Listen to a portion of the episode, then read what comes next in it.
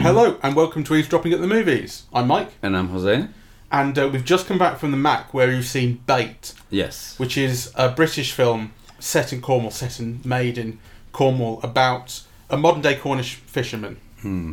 Um, I think this is a uh, from the press kit. This is what this is on the BFI's website. This is just a short statement about what the film is, which I think sums it up quite nicely. Okay.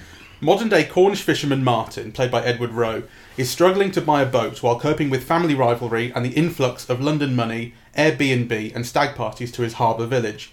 The summer season brings simmering tensions between locals and newcomers to a boiling point, with tragic consequences.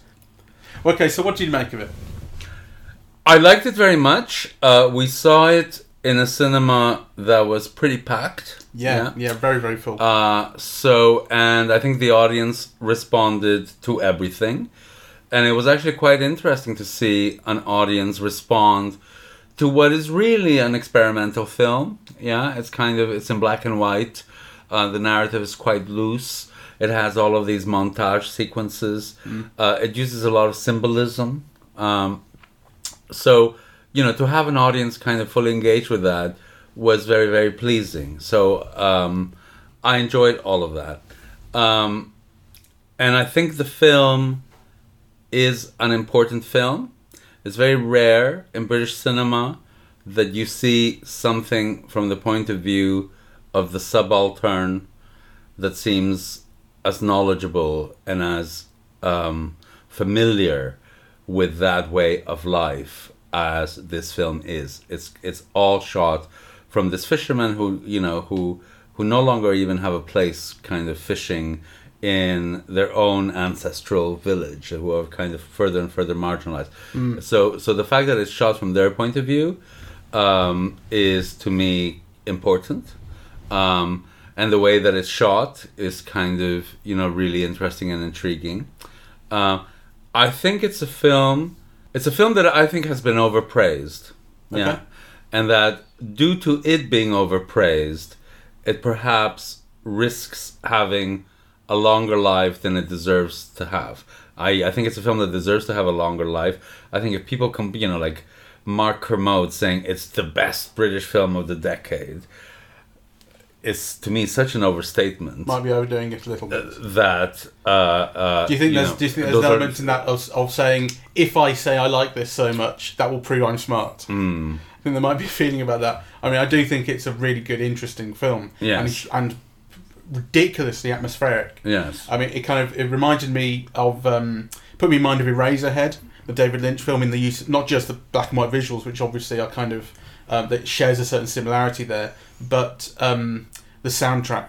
All right. There's, there's there's there's constant noise going on, Okay. and you can normally explain where it's coming from. It's kind of it's the hum of a boat or something like that, but it's it's loud and kind of oppressive, and you feel it, that visually. There's also concentration on um, on manual labour, hands, ropes, Yes. uh, things cut, things being cut, or kind of uh, very. You'll get very simple shots. So a shot will be kind of empty, and then someone will bring a lobster trap Yes. into the shot, and that's just the entire shot. Yes. You know, and there's a lot of things like that where it's just these concentrations on little individual movements and things. Yes, I loved all of that. I loved um, I loved the the focus on manual labor, and I loved also the way that the film uh, underlines the um, difficult skills involved. So you know, there's there's quite uh, I suppose an extended shot of just a knot being tied. Yeah, you know, and, and and kind of what this particular knot can do, and how complicated it is, and and yet how beautiful and elegant, and in a way it looks so simple, but you know, it's like a knot that has like eight different knotted bits or something. It's it's I I love all of that actually. Um, yeah. Um, the thing I like most about the film is the kind of emotional legibility of the main character.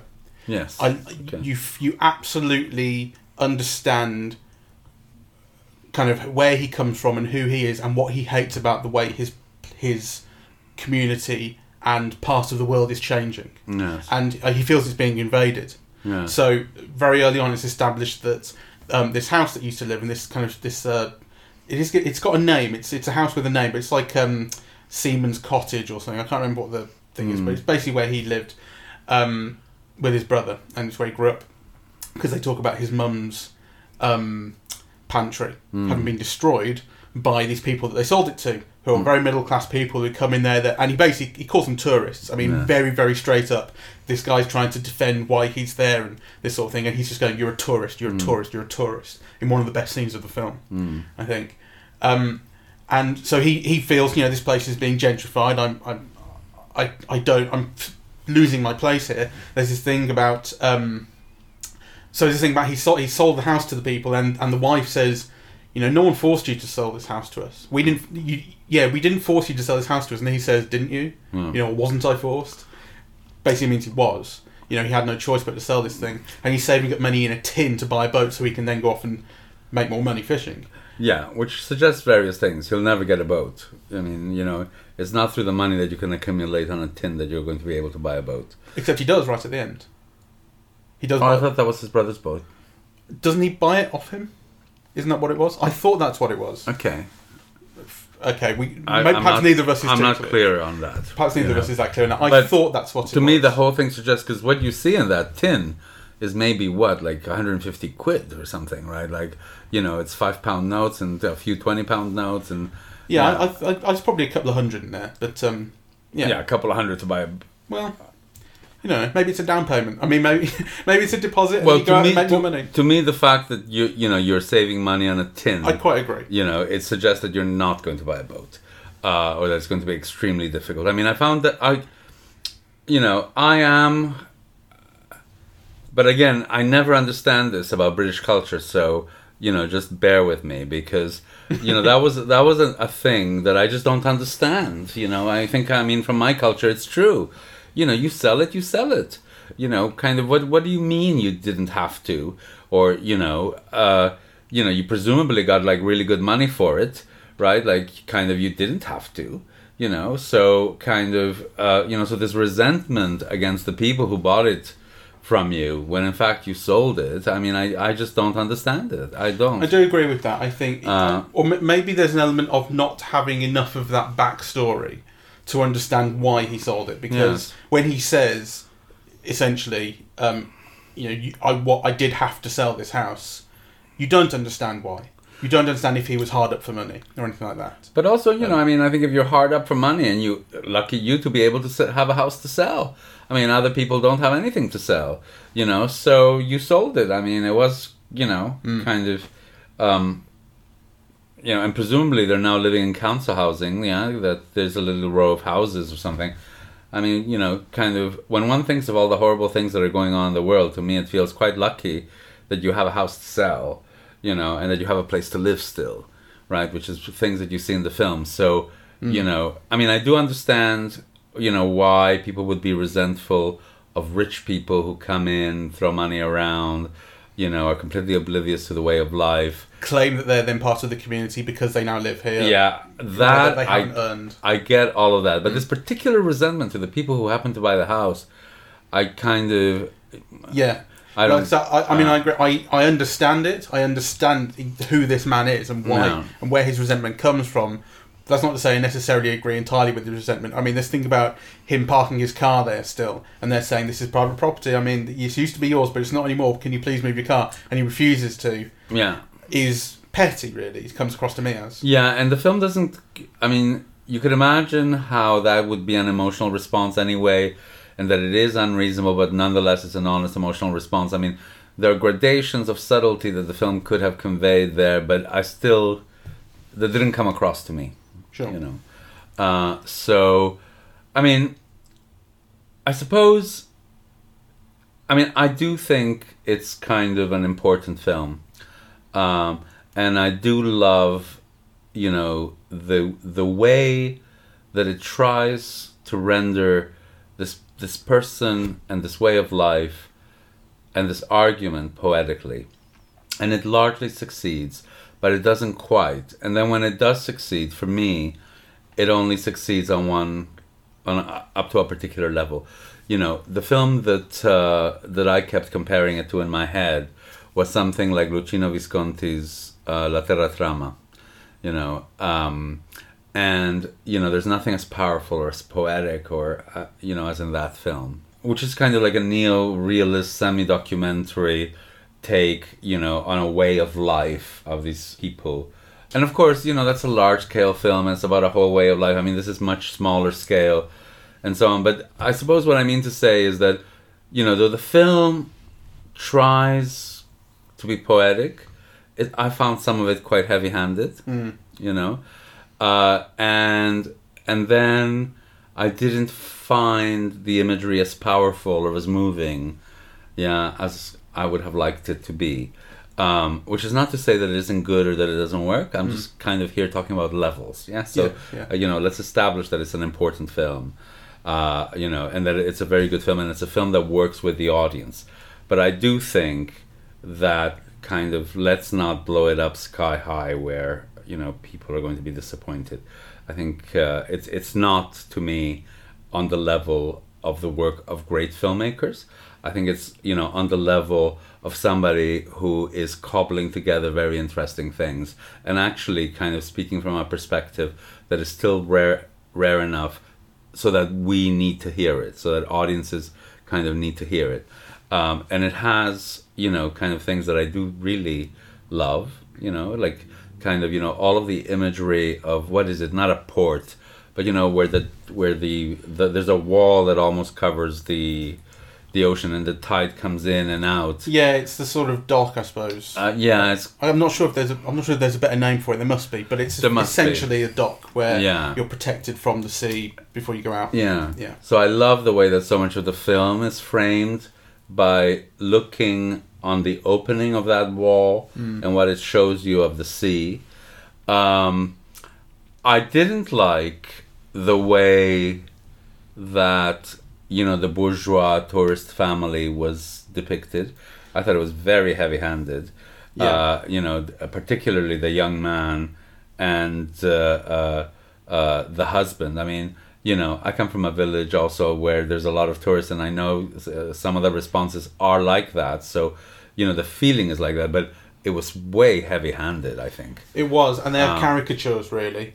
Um, the daughter probably less so, probably least of all. Yes. Um, but but they are. Um, it, it's got me thinking about kind of uh, British sort of parochialism because um, the film's attitude, I think, ultimately seems to be, you know, the, this community, these communities are worth protecting, and they, they, you, you can understand the resentment of people who, who were born and raised in these communities and are having them kind of feel like they, well, they feel like they're being kind of trampled on by these newcomers. Um, but then that can be taken a sort of negative way, which is to say, just there's a kind- there's a there's a real insularity to that, and say I don't want anyone else to come into my nice world the way I like it. Um, Also, you know, life changes. I mean, I, you know, to be honest, I, I am sympathetic, but I'm also unsympathetic. You know, again, you know, I come from a farming family, you know, small landholders in rural Spain. I mean, my God, the way of life, the, the way that it's changed in 40, 50 years. I mean, you know, people have had to move into cities and, you know, communities have been decimated or other people have adapted, you know, kind of new agricultural methods to, you know, a way of life that they used to have. I mean, I think this this is a worldwide thing. It's not just a Cornish thing. So it's nice to get a Cornish perspective on it, hmm. right? But I think, for example, it would have been good, or the film would have been richer from having more of a perspective or a wider perspective. You know, how how are other people in the community handling that change, right? So it's good to have the focus on two brothers, but maybe we could have met somebody in the pub who actually is running a very successful fishing business, or you know, like yeah. I mean, I, I think if this is kind of this is all the information that we get, right, about these two brothers, one who's had to transform the boat to a tourist attraction, right, uh, and one who doesn't even have that and is just kind of, you know, fishing on the beach with a net, right? yeah, Um, and the, the the middle class family that that moves in really are basically just villains in this. Again, I would say with the exception of of the daughter who is shown to engage uh, with uh, with a local. I mean, um, you know, the boy steals the lobsters, you know, Yeah. from the traps that are not his. Uh, the parents eat uh, the lobster, as does the kid and his, you know, tourist friends. Uh, so they're minor things, but actually they're they're completely a break with the conventions, an attack on conventions of the place. The mother tries to make up for it by giving some money, but yeah. Um, but actually, that's not the same as apologizing or punishing the child, or yeah, it's almost like you know that money will solve the problem that they've caused. I just so I think there's an attempt to make them more rounded, uh, you know, but I don't think it's too successful. No. Um, but I suppose what I was trying to get to is that I, despite the fact that you know, the, the kid steals these lobsters and um, the dad sort of wants to claim um, uh, a kind of a part of the community that he hasn't earned uh, by this point, Mm. they've only just moved in. Um, to me, they still don't come across as as arrogant enough to sort of justify um, being seen as sort of villains entirely. Yes. Yeah, they are so, newcomers. They bought a house. They don't seem to have, I don't know, like ulterior motives or something. Like they found a nice place in the world they like to live. Okay, and and that that obviously to the locals, or at least to this local, uh, represents a disruption and Yeah. a kind of unwelcome presence. But I don't think they come in with with you know kind of their dick swinging out, going right, we're here now. mm, You know, we're important. I think in many ways, to be honest, I think I see it as a very conservative film. Mm. Just in the same way that in my own village, you see these same forces of what I call reaction, right? That, you know, somehow, you know, some people, A, they can't accept change, and B, they feel that somehow they have a God given right to a particular way of life, you know? And, um, you know, and, and, and the response is, well, why? You know, why do you specifically have, you know, some kind of sacred, you know, Mm. uh, a right to your way of life? Everybody else doesn't. You know, it's not as you know, people in the cities have also been chased away from manufacturing or whatever. I mean, kind of, you know, life keeps changing all the time. So, you know, what is it about you? And this applies to farmers, which is, you know, my family, you know, in this case, fishermen. You know, what is it about you that, like, kind of, you ha- your way of life has to be protected over those of other people's? You know, what gives you a special right? you know to to a piece of land and Yeah. you know and and the way of life that goes along with it i mean if you can't make a go of it why shouldn't you change like everybody else Yeah, uh, and, and I was chatting to uh, Mark Fuller a little bit, uh, who gave us he he's seen the film a couple of times and he really loves it. Yes. So I asked him for one or two thoughts, and one of the things he mentioned was um, that. Yeah, after the awful Fisherman Friends, Mm. which was that sort of music thing, we never saw it. That was out last year, I think. Um, Cornish people hearing their own accent and slang on screen means such a lot to them, and they've really taken this film to their hearts. I think you can really understand. i why. understand that completely Um, and, And- I and I also understand kind of there is I don't know much about it because I don't know much about Cornwall, but there is uh, has been for a long time a kind of Cornish independence movement. Yes. that says we we should be on, the level of like a Wales or a Scotland, Sure. having a devolved government, uh, Yes. or you know, a kind of just a kind of we have we have a certain separate status. The language is a huge part of that, I think. Yeah. and you hear some of it here. yes Um, but I think you're right. Like it, it does ultimately convey a conservativeness yes um, it's it's a film about people who, on the one hand, really want to defend kind of their culture and way of life, and I think you can understand why. But it's, I think, a corollary of that maybe is that it's very unfriendly. yes though maybe we're we're str- we're strangers and foreigners and see it that way Yeah, you know Well, I kind of agree. Yeah. uh so um It does feel weird to be on the side of the kind of middle class invaders. Like you, you kind of imagine you would want to be like, yes, protect who you are, fuck these guys. But I, I'm I'm not I'm not on the side. I mean, I think that, you know basically the, nobody watching the film can really be on the side of these particular wankers. I mean, I thought you know the father and the and the son were like uh, you know abysmal. Um, and I do. There's something about the leading character that is just he's such a wonderful presence in the film. You know, with you know both that face that is kind of angry and solid and and and witty. I think you know. So I think I am like I am with that character. Except the film doesn't make me understand him. You know. Uh, so you know. So for example, you can understand the experience of loss. you know, and kind of yeah. So if he's somebody who's who's um, you know sold his mother's house, I could understand why my, people might be regretful about that or sad about that. Um, but actually, I think the film doesn't do enough to make you understand the reactions to it. Really, I, I really don't. I mean, um, you know, he's not destitute. He's not homeless. Yeah, like kind of, you know. Um, I wish the film would have given you kind of more reasons why he feels this sense of loss and attack, right? Like, um, Hmm. I, I, I, Yeah, I know what you mean. I mean, what I was saying about his sort of, like I say, emotional legibility, I think is true, but it, it's it's a lot of it is through his performance, really. yeah, I think his performance is wonderful, and and it, it, it does have a kind of angry sort of stillness. And there are certain moments, like for instance, when um, he goes into the pub and makes the kid fix the uh, lobster trap. yes. You know, because I mean, you, uh, uh, initially you That I this- liked. I thought it was going to be much worse than that. Yeah, so initially you think this could go, this could get quite ugly, Mm. you know, but then it turns out he's just he's just making the kid fix it, and when the kid cut, you know, when he needs to tie a knot or something, he ties it because the kid obviously doesn't know how to, but but, but just wrapping the rope around, Mm. preparing it all, it makes the kid do it, and he watches over him, and um, and then he says thank you at the end. It's like that is the sort of that's enough of a punishment at that Mm. point for this kid. Mm. You know, I, I suppose. I mean, because I, I kind of thought he might say, "You owe me eighty quid or whatever it is for the lobster." Yes. You know, which he doesn't. He doesn't demand money, but he she just wants him to put that right. Mm.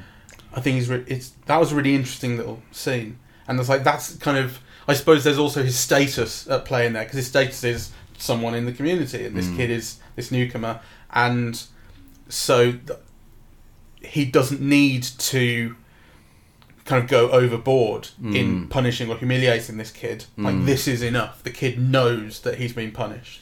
Yes. I don't know. Um, I think the best things about the film to me were like the visuals. Yeah, I wanted to ask you about its aesthetic, what you made of it, because you immediately said afterwards, "I need to find out what camera this was shot." on." Yes. So you know, because I think um, it's it's it's eh, it it looks to me very strange and beautiful, right? And then of course, what you realize afterwards, or you know, trying to answer the question, why does it look so strange and beautiful? It was shot in 16 millimeter, uh, old stock, uh, filmed with an old Bolex camera. I, I do have something off the website here. Can I read this to you? Sure. Bait was captured on a 1976 16mm clockwork Bolex camera using 100 foot rolls of black and white Kodak stock, giving a maximum 28 seconds per shot. Shot with a single lens for a consistency of aesthetic. A total of 130 rolls or 13,000 feet of film was hand processed using an antique Bakelite rewind tank. There you Okay, go. there you there go. are two of these cameras. So, um, and I think that pays off, Hmm. you know, because it looks very beautiful and kind of strange. And sometimes it has those little flickers on the film, like old film stock does. And sometimes actually it has like a ki- kind of a grain. Yeah. Hmm. Um, And sometimes there'll be like a flash of overexposure and then it will return Yeah. back. So it has like this haunting quality that the film is already something in the past about a way of life that's gone. You know, um, so I, I I very much loved all of that. It kind of it gives an eerie, kind of mournful uh, um, ambiance uh, to the narrative that you see in the film.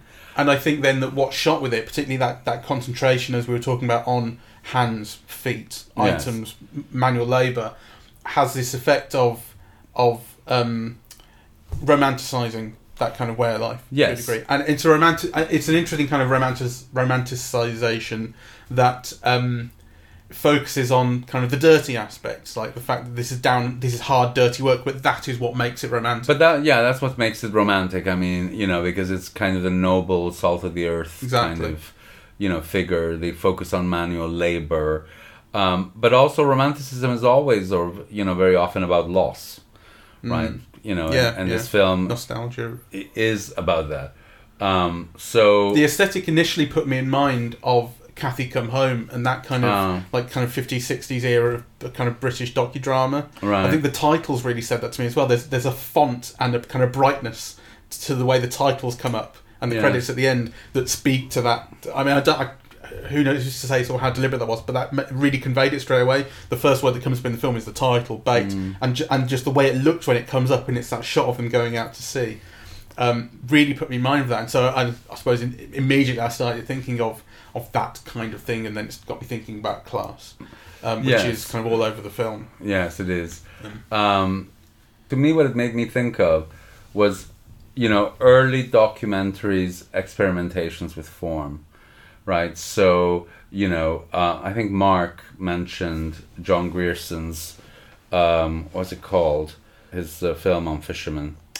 Um, but, you know, also how in early cinema or, or, or early, by early documentary, I mean 30s, yeah.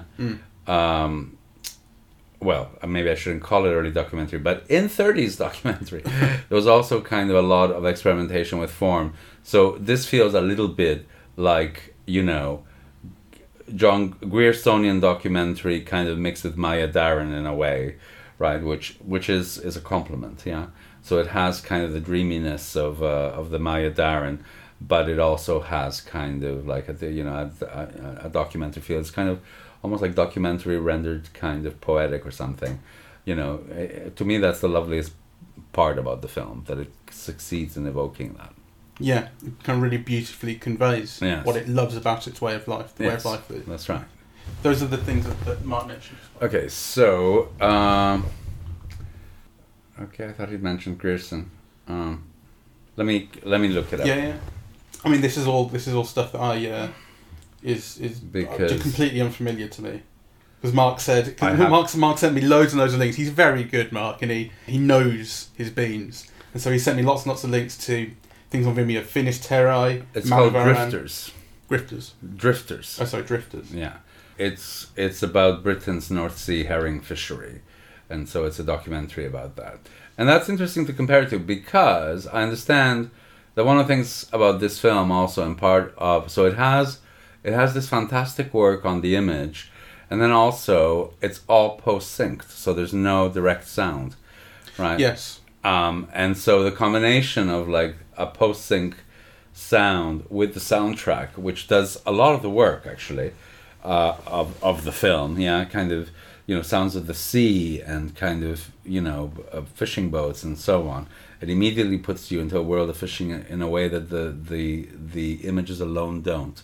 So the sound does a lot of the work, but it's interesting, you know, that all the dialogue is also like post synced, yeah. Yeah. Uh, so so I and I think Yeah, that I, I found some well. of it actually. um, Some of the foley work early on, I found quite overbearing. Yeah. I think, like, uh, and it's again, it's in the manual labour stuff, cutting a rope or tying something. It's very, very crisp, clear sounds accompanying those images. But I think there was a period of adjustment uh, as I got into the film more Mm. and you know, kind of learned its style.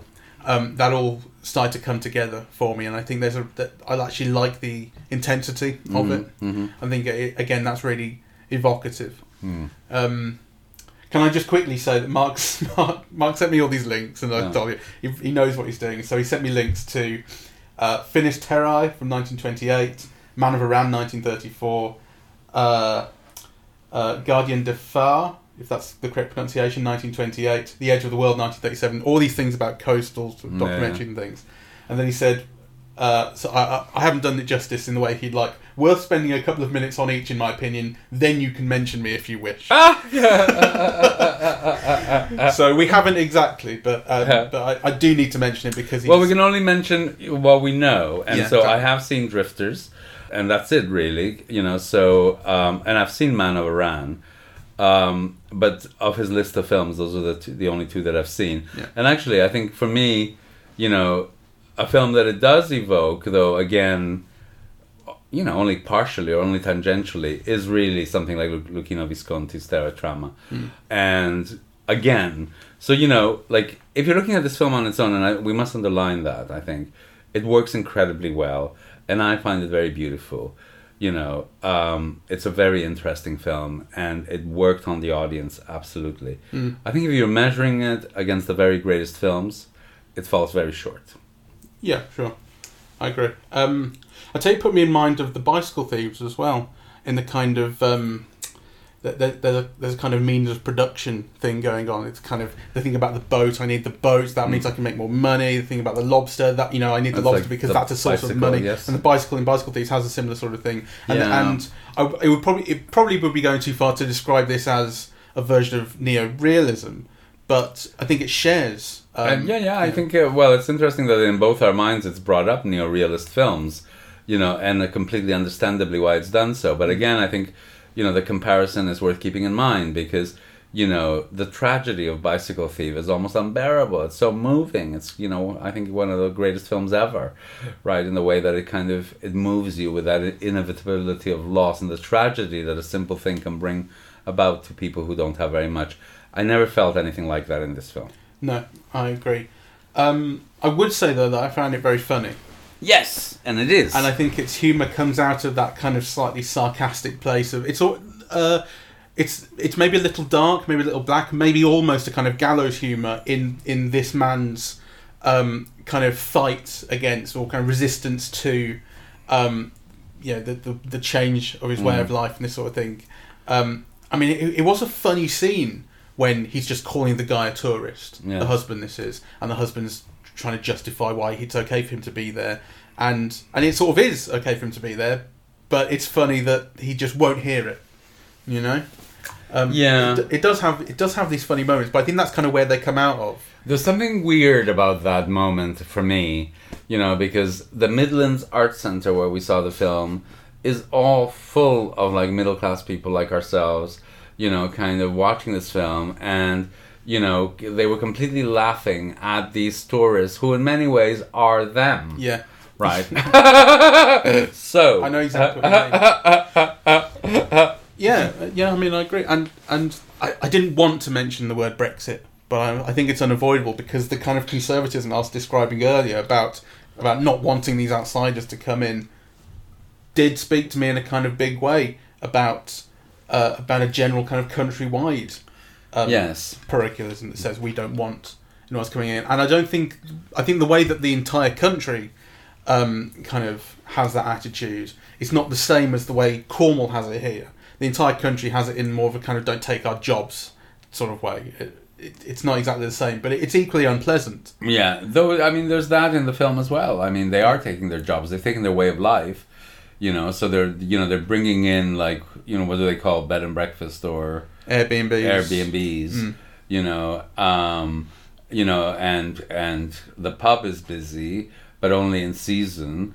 Uh, you know, and there's like tourist attract boats have become like places to take tourists Yeah, rather than you know fish um, and so kind of non-cornish people are seen as the invaders you know which i mean i, I just i just think there's a real kind of conservatism at the heart of all of those arguments.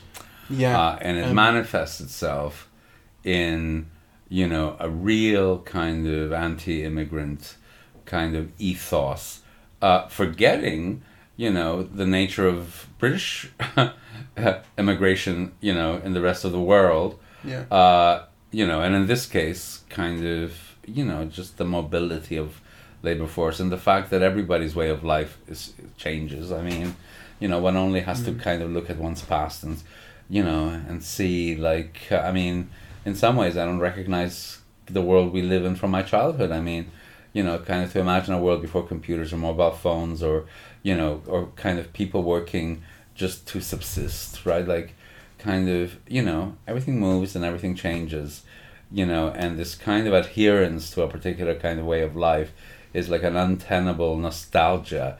And to and to think that you somehow have a right to that way of life you know that it's being stolen from you is kind of um, you know mad mad entitlement.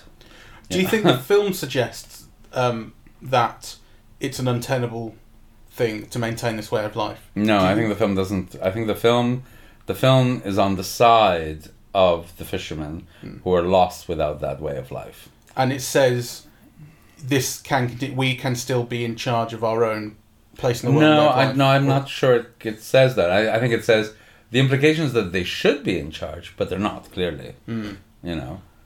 So yeah, no, I agree with that. So, um, but then so, so the question I'm asking: Do you think the film suggests that it is tenable? Clearly, it suggests that it should be, but do you think it suggests that um, it's kind of whatever it's kind of tilting at windmills or whatever to to try and maintain it, and that it's not possible. I don't know.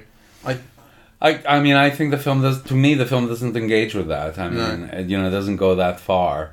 You know, all all we're shown is a way of life in the process of being lost, and people's mourning, resentment, and anger around that fact. It doesn't posit a way of recovering it, you know, or a way of overcoming it. You know, uh, it certainly shows uh, the tourist to be murderous. yeah. If accidentally, um, felt like an accident. it clearly was an accident, but nonetheless, when you think of the progression of that line of argument, it's an it's an accident for the character. It's not an accident for the film. Well, no, you know? yeah, no, yeah. So the film is really telling you that you know, kind of these invaders are murderous. You know, they're not just stealing a way of life. You know, and being very entitled about it. You know, kind of, but um, you know, fucking the locals and fucking them over and killing them. So you know, uh, yeah. So I think reminds me of that thing of uh, the Wizard of Oz the, uh, being about a girl who kills a woman and then teams up with three strangers to kill again. That's one way of looking at it. well, but you know, do you disagree? no, I don't entirely disagree. I mean, I think the the locals do uh, the, uh, the the newcomers. Um, Whatever their intentions may be, that's the effect that they have. Exactly. They come in and fuck things up. Yeah. So Um, yeah, so. Uh, mm. yeah. Hmm. Yes, let's think about the use of time in the film. It reminded me. It's something that Mark brought up, but it occurred to me. It um, reminded me of um, "Don't Look Now." In fact, Yeah. the the kind of the way in which time is not always presented entirely chronologically. The story is really told chronologically, but there is a certain kind of associative editing that is used that brings in flashes of things that I think you later discover are from the end of the film. Like the film starts off with this with these shots of um, the boat going out to sea, which is right at the very end in, in terms of the story, Mm. um, uh, and also a shot of the uh, the young lad.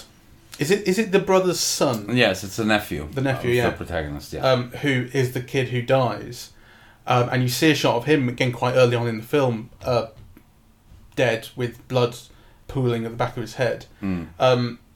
And at the start of the film, I'm thinking, you know, what does this relate? Because then clearly the brother doesn't have the, the two brothers. This is don't have a good relationship for whatever reason. I'm thinking, well, is this part of the reason? Is, is, has something happened in the past? But then, of course, you see this kid, so it's not all that clear. Mm. But uh, so so, the, what the film has done is taken shots and events and imagery from later on in the story Mm. and foregrounded it at the start, um, and it certainly creates a kind of disorienting effect.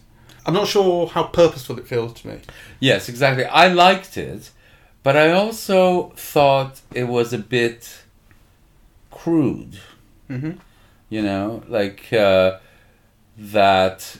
You know, it, it it wasn't patterned enough, and it wasn't systemic enough, and also, you know, that some of the shots lasted just a bit too long in those elusive montages that Mm. you know the film often makes, and some of the symbolism I thought was, mm, you know, like the the white ball and then the moon, you know. so Yeah. Um, I suppose one of the things that it did do, though, in, in reminding me of Don't Look Now, and in Don't Look Now, I was saying this relates to, in my reading at least, the um, the Don Sutherland character's state of mind. Mm. So the film, through its form, is putting you into his mind. Made me think, okay, so maybe that's kind of something that's going on here. Made me think of that. Made me think about that. And in that respect, it made me think of kind of the aesthetic of the film. Actually, put me in mind of the film Pi by Darren Aronofsky. I don't know if you ever saw that no, it's a it's a again black and white, very kind of crushed blacks and high contrast and shaken sort of grainy film and all that sort of stuff. Very kind of similar look in some ways. Um, but that film is about a kind of mental claustrophobia Hmm. um, and and sort of not trauma, but um, not even a mental problem that the guy has, but the, but uh, he's uh, he's kind of there's a kind of autistic aspect to it. He's kind of working on these mathematical formulas to, to make money in the stock market, that sort of thing. And he's one of those guys who's very inside his own head, and that's kind of what the film is. And I suppose that that's not exactly what I thought of here, but it did make me, it did bring up the idea to me of the main character here being you know, or connected to the idea of him being uh, kind of emotionally unavailable and kind of withdrawn and within himself and just happy with his own way of life and, and threatened by the changes. Um, I mean, the and, but I suppose what you're saying as well about about the film, the film's aesthetic conveying that nostalgia of the past. Mm. I mean, I think it's a really interesting point. The idea that the film already looks like it's an artifact of the past. Mm. I think that's true, and I think that may be part of it. You know, Yes, I mean, I think the character, the lead character, is very appealing. You know, because on the one hand, he's, you know, he he's depicted as that kind of independent, salt of the earth person, really highly skilled, right? Because when we think of um, manual labor, yeah, we don't tend to think of it as being highly skilled, and yet, of course, you know, people like farmers and fishermen and so on are really highly skilled. You know, it Mm. takes a lifetime to develop the skills that they have, right? Um, so, you know, those are kind of the appealing aspect. The other appealing aspect is this is a man who can survive, right? So he's lost the boat, he's fishing in his own way, but he's still selling his fish and making a scrabbling a living independently, you know, and delivering fish, you know, to all those doorways that he does every morning.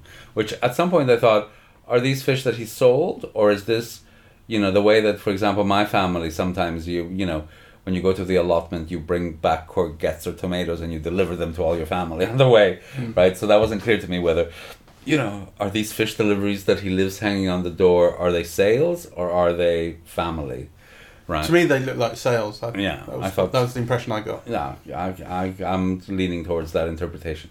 And if it is, here's this man who basically has nothing. He's lost his fishing boat and whatever, but can still scrabble a living off the land or off the sea. Hmm. Yeah, he's still an in, he's still independent. He's not working for anybody else.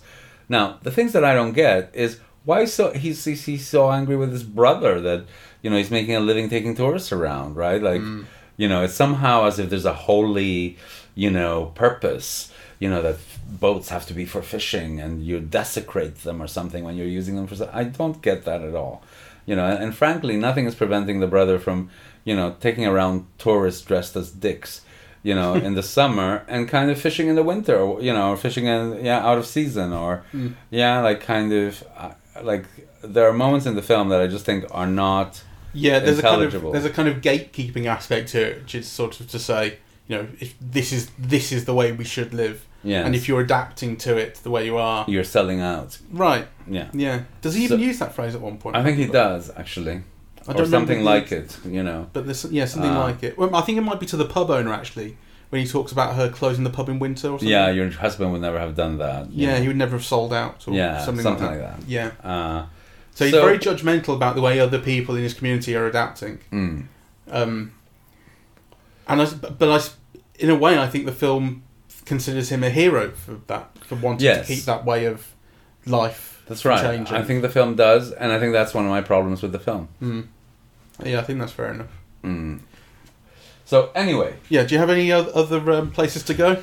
I think the only thing I would say is because you know we've been speaking, I think the last little while, at least in measured terms or negatively, and actually I just want to go back to this idea that this is a, indeed a very interesting and important film, Mm. and that I do think that people should see it. I think it is beautifully evocative of of the way of life that it depicts, and I think it's it's very effective at, at getting you to understand this particular man as Mm. well. Um, I do think that the that the middle class family are too much of a caricature, Mm. essentially, and I think I, I would like there I would like I would have liked there to have been more nuance in And, that. and on the other hand, you know, the way of filming, the look of the film, the use of sound, the kind of the formal play and experimentation with all of that, uh, coupled with how the audience received it, which it was with it all the way, is both admirable and encouraging. Yeah. It's also full frame, which is really neither here nor there, but that's a, a, a contributor to that Cathy Come Home look I was talking about. I think like, that aspect of the past thing. Right. You know, back when back when TVs were black and white and we listened to the World Service. Thank you very much for listening. We are eavesdropping at the movies, and we are on. iTunes, SoundCloud, and YouTube. Uh, on social media, we're on Facebook and Twitter at Eavesdrop Movies, and the website is eavesdroppingatthemovies.com. Um, and thanks again to Mark for his thoughts. Yes, indeed. Um, uh, and, and for, for, for giving me loads and loads of links to loads of boring uh. black and white fishing movies. okay, thank you very much. Bye bye.